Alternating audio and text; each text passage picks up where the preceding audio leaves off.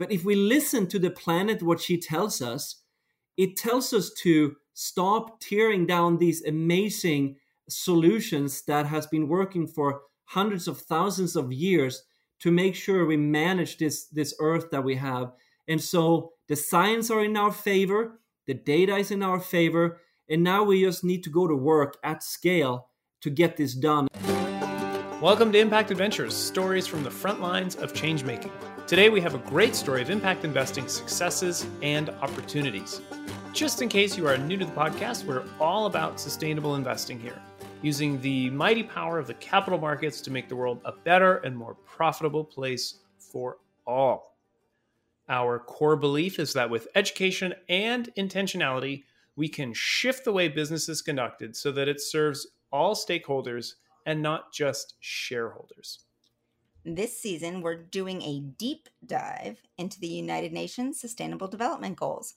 Each episode focuses on one UN SDG and you can follow along as we release them or come and go as you prefer, listening to episodes that focus on goals that you align with or your clients. Profit? Yes. How about purpose? You bet. All right, let's go. Today we're talking SDG number 14, which seeks to conserve and sustainably use the ocean, seas, and marine resources. The targets of the goal aim to reduce marine pollution, protect marine and coastal ecosystems, including supporting small scale fisheries and minimizing the impacts of ocean acidification, which is the ongoing decrease in the pH value of our oceans due to climate change. What's so great about the oceans and marine life, you ask?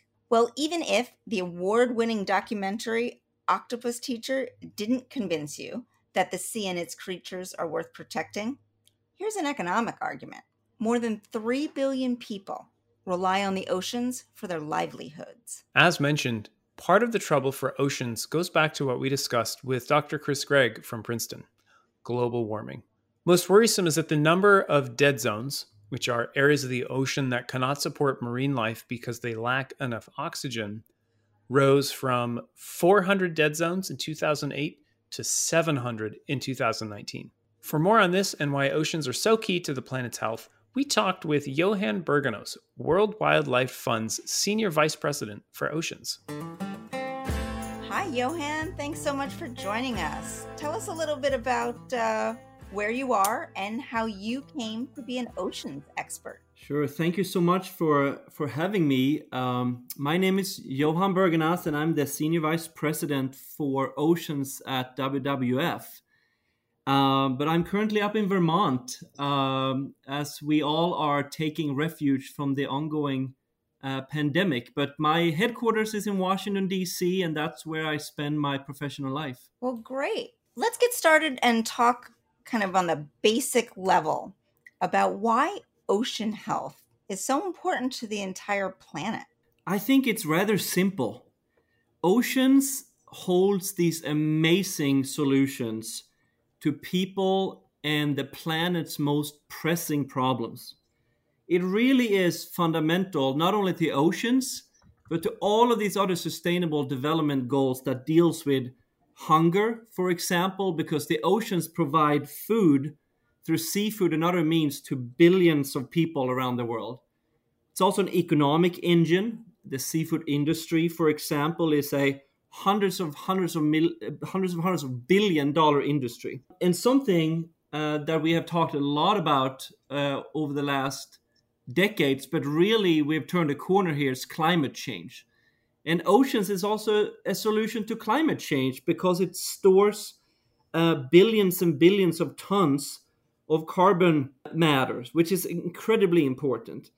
And if we manage coastal region well, such things as mangroves can protect uh, against storm surges and sea level rise and whatnot. So it is a, an amazing solutions driver, but it's also an amazing threat to societies and people. One of my favorite or my least favorite examples, depending how you see it, is that we are seeing this increasing competition around seafood and fish around the world. Armed conflict in all corners of the world that can result in, if we don't sustainably manage fish, in the next world war potentially. So it's really important that we treat the oceans as a solutions engine so that we can help with these other problems we're facing and, and, and avoid issues over war and peace. So, Johan, this episode is is kind of all about uh, you know the Sustainable Development Goal number fourteen, life in the water. Having kind of laid out the case for why oceans are so important, are you optimistic that SDG number fourteen will be met? I'm very optimistic, but let me start with some uh, doom and gloom first. SDG 14 currently is the least measurable goal out of the 17 SDGs. And this is in large part due to an enormous amount of lack of information about the oceans from the seabed to the surface. And it's very, very hard, having spent some time in the private sector and the not for profit sector, to measure and manage things if you don't have good data. So it's a huge opportunity here uh, to in- improve that issue. So that's number one. Number two, which is also on the doom and gloom uh, pathway here, is that SDG 14 is the least funded and among the least prioritized SDGs. But the thing here with oceans is that I think it represents this decade's comeback story. For the reason that I mentioned before, it is an amazing solutions driver. And I think politicians and people generally are starting to understand the value that oceans can bring to people and society by bringing food and energy, medicine, amazing other discoveries that can help uh, both um, society and the planet writ large. So it's a ton of work ahead of us, uh, but it is one of these great comeback stories. And uh, I, I hope that this is the age of oceans that we have just around the corner. Johan, you mentioned that oceans are a solution for climate change, which was actually the uh, episode we did last week. But climate change is actually harming the oceans, no? Oh, it's it's completely and utterly detrimental to the health of the oceans. Uh, carbon dioxide uh, into the oceans uh, cause all sorts of heating, acidification, coral bleaching, movement of fish that otherwise wouldn't take place, which disturbs obviously resiliency for, for communities and societies. It, it is very, very dangerous what we are seeing here. And again, we don't know and we don't have the data that tells us if a collapse of ocean's ecosystem is imminent or if we have another decade or two to reverse these negative trends. You're 100% right that it has this uh, negative impact. But again, ocean is this amazing carbon sink. Uh, nature-based solutions like mangroves and other other uh, specifics can absorb carbon, can serve as as as uh, opportunities to prevent or mitigate storm surges and sea level rise and whatnot. So it, it's both a threat and a solution. Johan, I'm curious. You mentioned there as part of the solution for climate change mangroves. Can you maybe just go into a little more detail there? How are mangroves a solution? Is that something that as humanity we should be trying to create more of them or sustain the ones we have? What exactly do you mean by that? Uh, on my team here, I got a fantastic team working on mangroves initiatives in a number of countries around the world. And we are working on protecting them to begin with, uh, restoring them when necessary, and, and regrowing them uh, when that is appropriate. Talking about policy initiatives to to make sure that they can be the type of buffer that we need between, um, as I said, when you see sea level rise, when you see storm surges, when you see natural disaster, they absorb a lot of that pressures. And that's important because about 40% of humans today live around coastal areas, which means that billions and billions of people are at threat from oceans. And so this is a really important nature-based solution for us that is cost effective and that really can provide multiple uh, areas of support for us. It's also a great breeding ground for fish and for other biodiversity. So it has a natural ecological value, it has a people's value, and it has a societal value. We in the United States have seen the negative consequences of weak coastal regions around the Gulf Coast. We're seeing it down in Florida and, and even in California.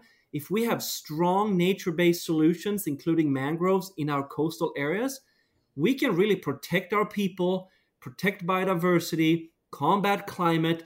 This is a win, win, win, win, win, win that, that we really should be investing in more. Are there limitations on where you can put and support mangroves? Yeah, there there are tropical reasons to why uh, you know mangroves can't grow everywhere.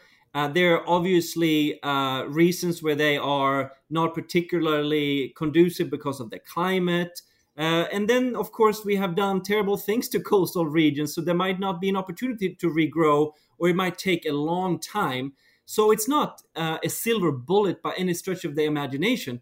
But if we listen to the planet, what she tells us, it tells us to stop tearing down these amazing solutions that has been working for hundreds of thousands of years to make sure we manage this this earth that we have.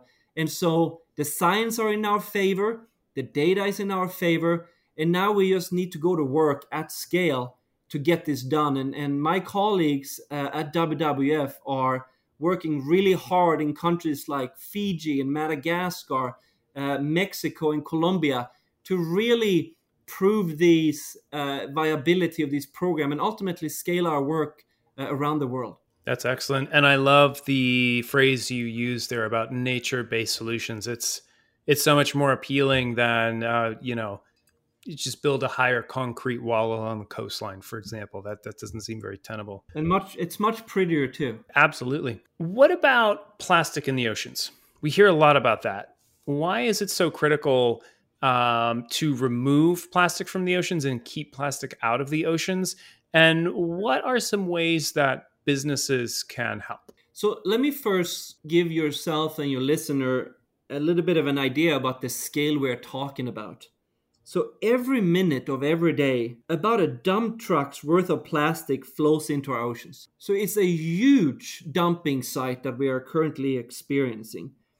On the fishery side, we are seeing these abandoned gears being left in the oceans, creating that plastic waste, hurting hundreds and hundreds of species that is part of this ecosystem that impacts all uh, issues that we deal with on land and in the oceans especially endangered mammals. We see a lot of destruction of, of that species. But there are also economic and public health issues here uh, that we are starting to see uh, as we study this more. And we need to study this issue much more than we have done so far. But um, in many of the popular tourist destinations, uh, we are seeing coastal pollution on the beaches that could be become a public health issues that attracts um, uh, all sorts of negative things for people and, and species in these areas.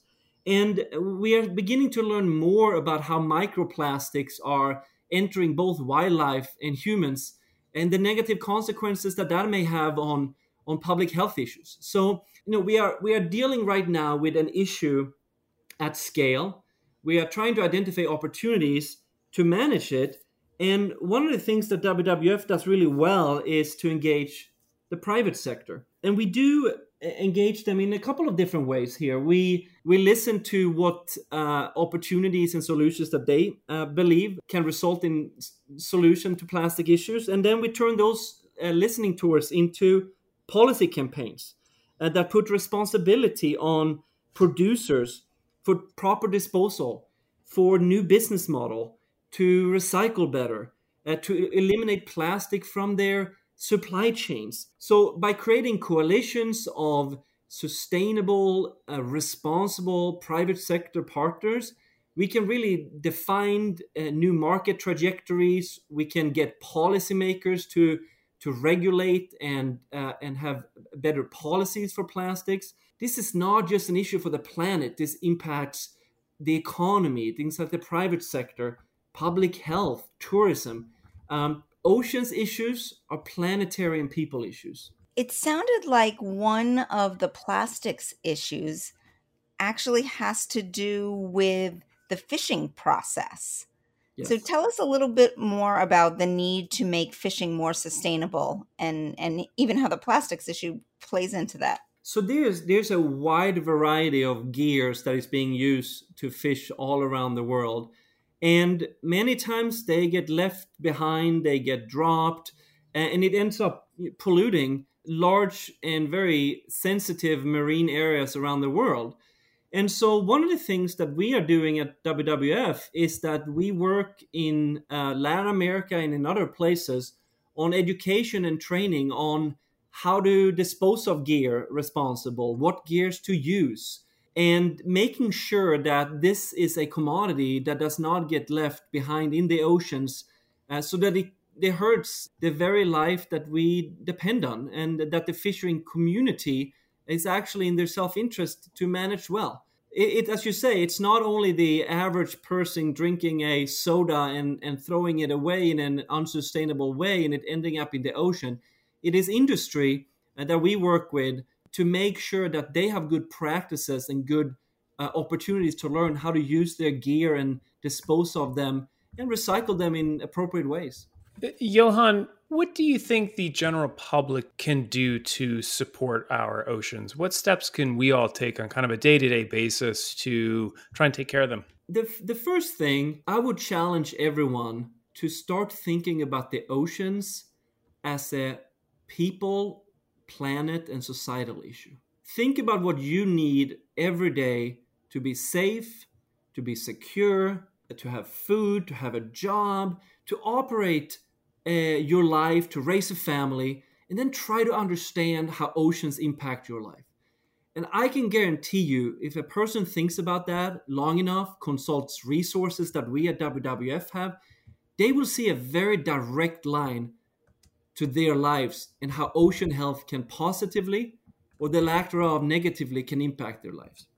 The second thing is along those lines, and I'll get to some specific here in a second, uh, Stephen, is that we have to stop treating oceans as an oceans issue and think about it as a geopolitical issue.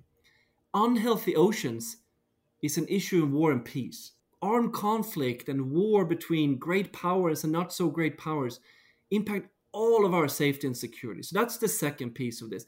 And the US government is actually taking step in that direction now, which is, which is exciting and interesting. At a very personal level, might be boring to hear this, but it's not rocket science. Like all things that are worthy of doing, it's both simple and a little bit hard to do. And it has to do with lifestyle changes. Reduce your plastic use. Uh, bring reusable bags to your grocery store uh, use energy efficient electronics, um, understand what it means to have seafood being on the trajectory to, this, to sustainability, take political action. Uh, talk to your local representative or write to your uh, state and, and federal representatives why ocean matters to you. Use the power of your purse to invest in organizations that does darn good oceans work. I happen to be working for one uh, but if you contribute with your voice and your resources to make oceans healthy, uh, that will go a long way. That's excellent. Johan, you have a lot of passion for the oceans. We can just hear that as you speak. Where did that come from? Was there a moment in your life something happened or something clicked and and you just said, you know, the the ocean is calling and I must go? I love I love that question. my background is very unconventional. I am not a ocean scientist or an oceanographer. I I don't have a scuba diving certificate yet, so I don't you know get that deep into the oceans, and uh, uh, I haven't committed my entire career to oceans issues. But early in my career, and and something that I still associate with, I was working on very serious defense and national security issues, uh, counterterrorism, nuclear non-proliferation, transnational organized crime, conflict, war, and peace. And I was trying to understand what triggers insecurity, which has this tremendous suffering for people and societies. And then I had this opportunity to begin working on environmental issues. And then colleagues and friends asked me to come join them in this mission of protecting oceans, making sure that we sustainably use them. And I didn't know much about it. And when I learned that 3 billion people depend on seafood as their primary source of protein. It just it was mind blowing to me that we weren't making more investment in oceans because when people are hungry, when people don't have a place to live, when people don't have work, they kill each other, literally. They go to war with each other, they treat each other badly. And so for me, this was such an obvious issue of, of, of security and defense that we weren't thinking about. And as populations were growing, as our responses to ocean health issues weren't adequately being managed, I just thought that this would be a great opportunity for me to bring my geopolitical uh, and other perspective to this issue.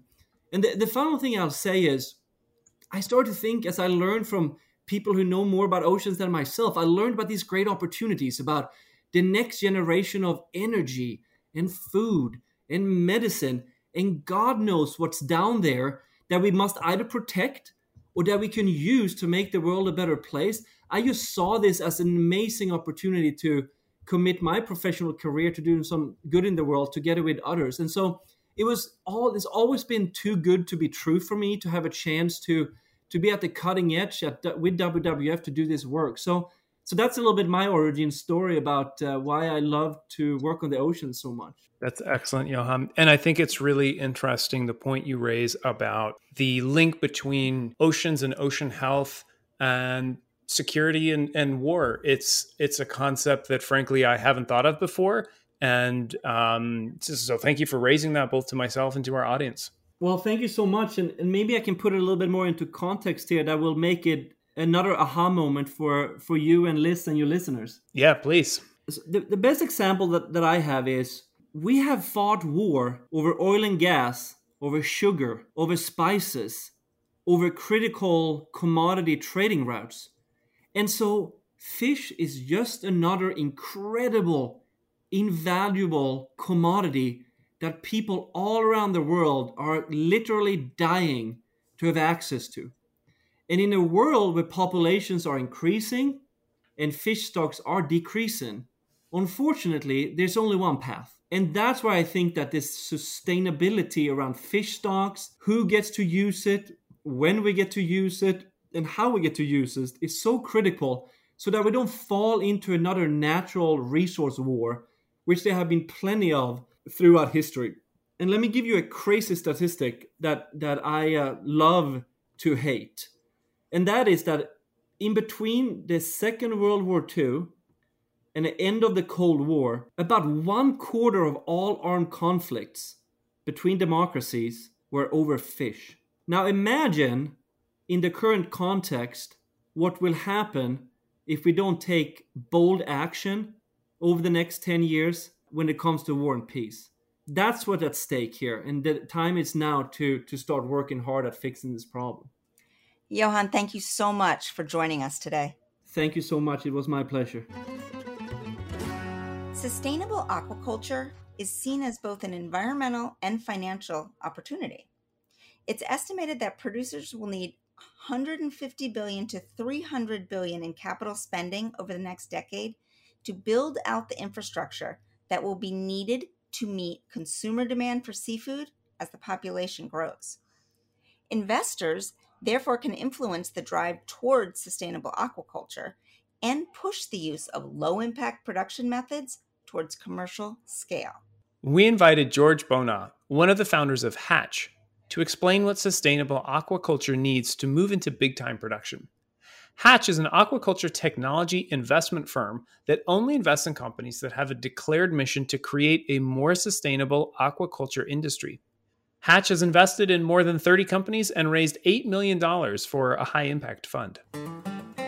Thanks so much for joining us on the podcast today, George. Thanks for having me. Could you start off by telling us a little bit about who you are, where you are, and how Hatch was born?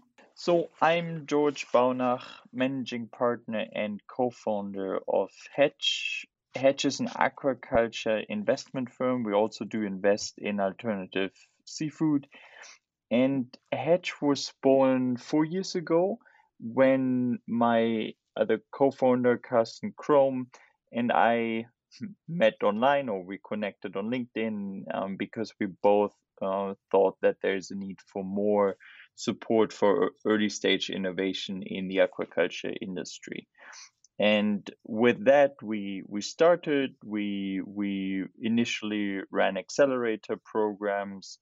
Um, the very first location we did that was in, in Norway, in, in uh, which which is pretty much the yeah the global headquarter for for salmon production, and from there we spread out. We opened an office in Singapore and later also in the US. And where are you located?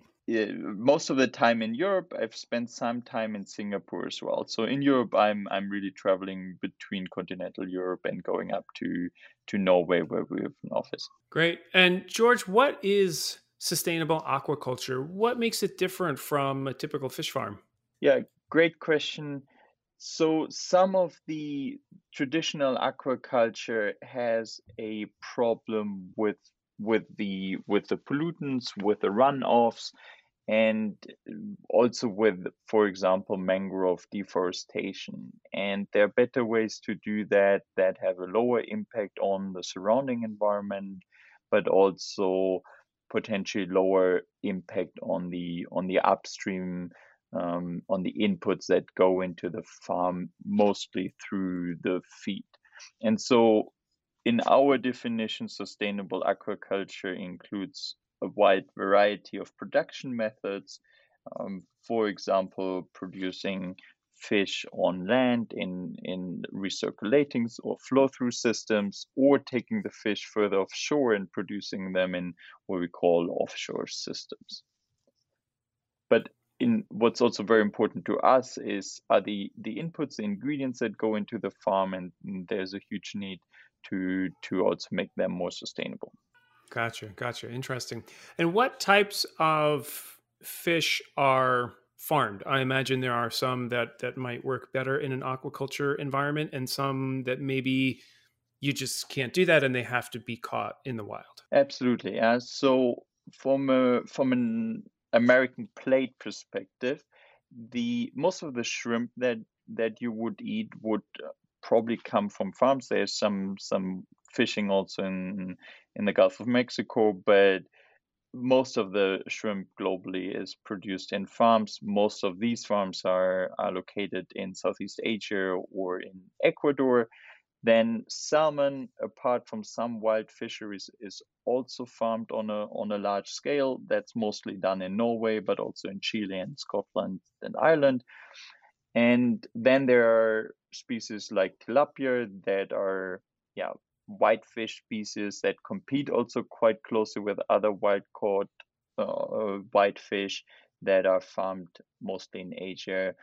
Mm, and then aquaculture, and that's the difference to other animal farming sector, includes a large variety of other species. So it's really diverse. And many of them can be farmed. There are only really a few where it's technically not possible or or economically not not viable. And how does Hatch get its funds in order to make investments in companies that support sustainable aquaculture? Right now, we are also in the process of setting up our second fund. So that's it's a very classic venture capital model. In the second fund, we we are um, labeling this also as an as an impact investing um, fund, we can we can dive more into that. But where our capital is coming from is family offices, high net worth individuals, institu- institutional investors, but also for for us the mm, strategic LPs in industrial player um, play an important role because we are purely B two B. We don't necessarily are involved in the companies that then put the seafood in front of the consumer. So we for us having the connections with the industry is hugely important and therefore we also have industrial players in our fund. And you mentioned that this second fund will be considered an impact fund. Um, can you talk a little bit about the first fund? Was it an impact fund um, compared to the second one yeah for the first fund we went and the first fund was much smaller we start that was 8.4 million us dollars we were then asked why we were fundraising by some investors to actually put our impact narrative, I would call it at this stage, down on paper. So I did that. I wrote about a 20 page document, but that was more just explaining why sustainable aquaculture and how it works, rough outline of the theory of change.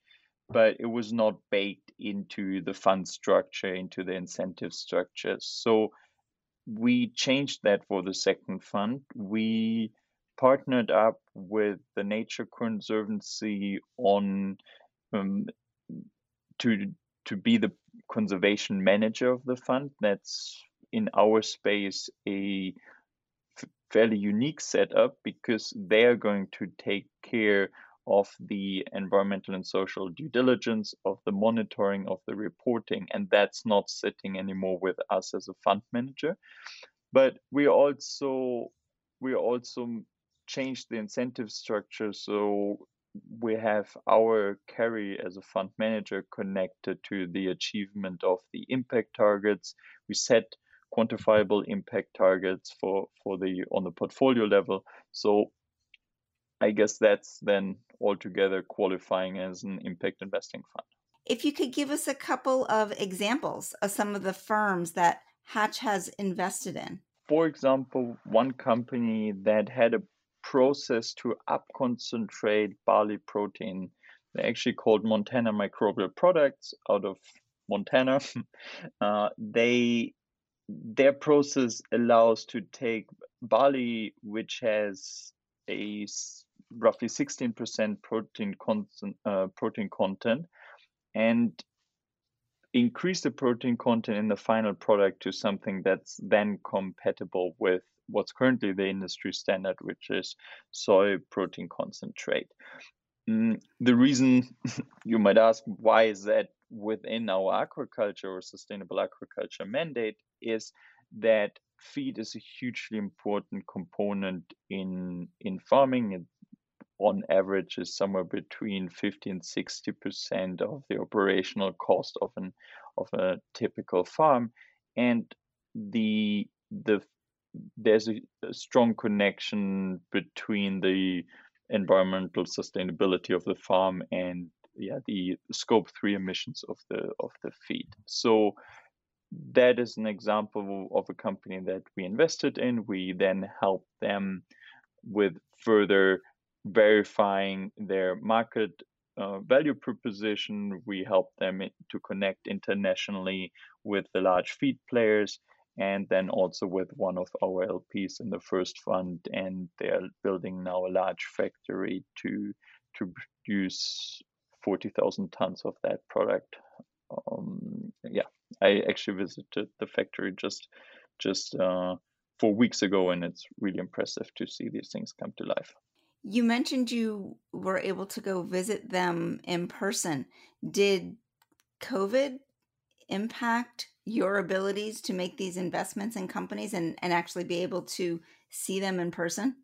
Yeah, absolutely. Uh, uh, because we were coming from an accelerator background, we were quite used to doing most parts of our due diligence remotely. So we think we were maybe a bit better off than than others, but especially in our portfolio, just the the on a company level, they they typically are in a in a phase where they need further capital so they again need to go out and, and convince other investors and and that process was not easy but but also gaining new customers meeting new customers wasn't wasn't easy for them. So i'm more comfortable or our organization was not so affected but i think our portfolio um, had to go through through a very difficult time George, uh, I actually went to school in Montana a number of years ago. So, so as soon as you mentioned um, a Montana-based company, my ears perked up even more.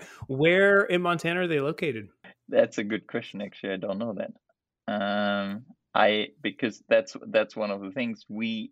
I never went to see them, so they came to us because we were running this accelerator program. They they showed us uh, they showed up um, first in Hawaii, where we kicked the program off. Then we took them to Norway with a quick stopover in in Germany because there was the the an aquaculture conference going on, and then we went to Indonesia and Singapore to finish this program off. And so that was a uh, three months program that that we were on, and I never made it to Montana, unfortunately. But through that program, we were able to bring all of our companies in close contact with the industry, with investors, with farmers. And of course, that program was not possible during COVID, but we were able to do a remote version of it. Excellent, excellent. Well, uh, it's good for them to be able to. I mean, look, Montana's beautiful. I love it there. But like they say in their little video on their company website, it is a landlocked state. And then to suddenly go to Hawaii and then Germany and Norway and Singapore, I mean, amazing for them. That's great the the message is also that the like aquaculture is like most of the US seafood consumption, for example, or uh, is is imported. Yeah, so that supply chain is happening somewhere else, and but the innovation that can go into it to make it more sustainable very often come from the US, and and a large portion of our portfolio is in the US. So the the general awareness in the US around aquaculture is not very high, and the perception in the US is actually quite negative compared to most other regions. But I, I would really think that the US has an important role to play in, in making the industry more sustainable. And speaking of that, do you see sustainable aquaculture as a path towards achieving the United Nations Sustainable Development Goal number 14? I would I would think it's never one solution like that there's a silver bullet. So that that in probably in no for no other SDG either. With it, it it has its role to play. So one of the things that we do invest in is regenerative aquaculture. So for example bivalve oyster farms or seaweed farms put into the ocean act as a nursery for then juvenile fish that that use that as a protected zone to grow up. Also, there's no fishing going on when there's a farm, so there there is an active contribution to regrowing biodiversity and abundance, at least on a medium small scale. Yeah, then there's an a role to play in relieving stress on on the wild stocks but if we're honest with ourselves there the data out there the science is is not conclusive on on that. Um, there are a couple of factors. Uh, one is because also in the feed for aquaculture there are marine ingredients in there the inclusion rates go down but the volume of the industry goes up. So that's that's that's a problem. Plus it's it's just such a globalized um, world that it's not even possible really to to make proper studies on um, on these economic developments. And i would i would say that aquaculture is a getting aquaculture right is a very important piece of achieving the the uh, the SDG 14, but it's certainly not the only only solution. How optimistic are you that SDG 14 can be attained? Unfortunately, not. I'm not very optimistic. Yeah, um, I'm. I think it's it as as probably a global citizen, we we need to keep both things in our mind, like the see how severe the situation is, but also remain optimistic and and and active.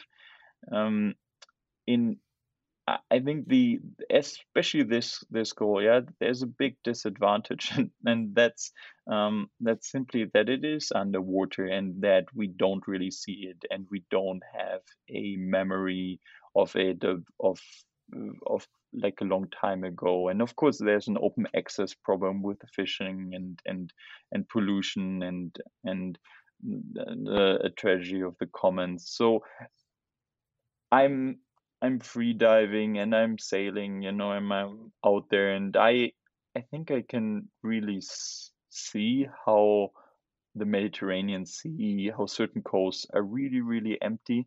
And I'm imagining how they look like maybe 500 or 1000 years ago.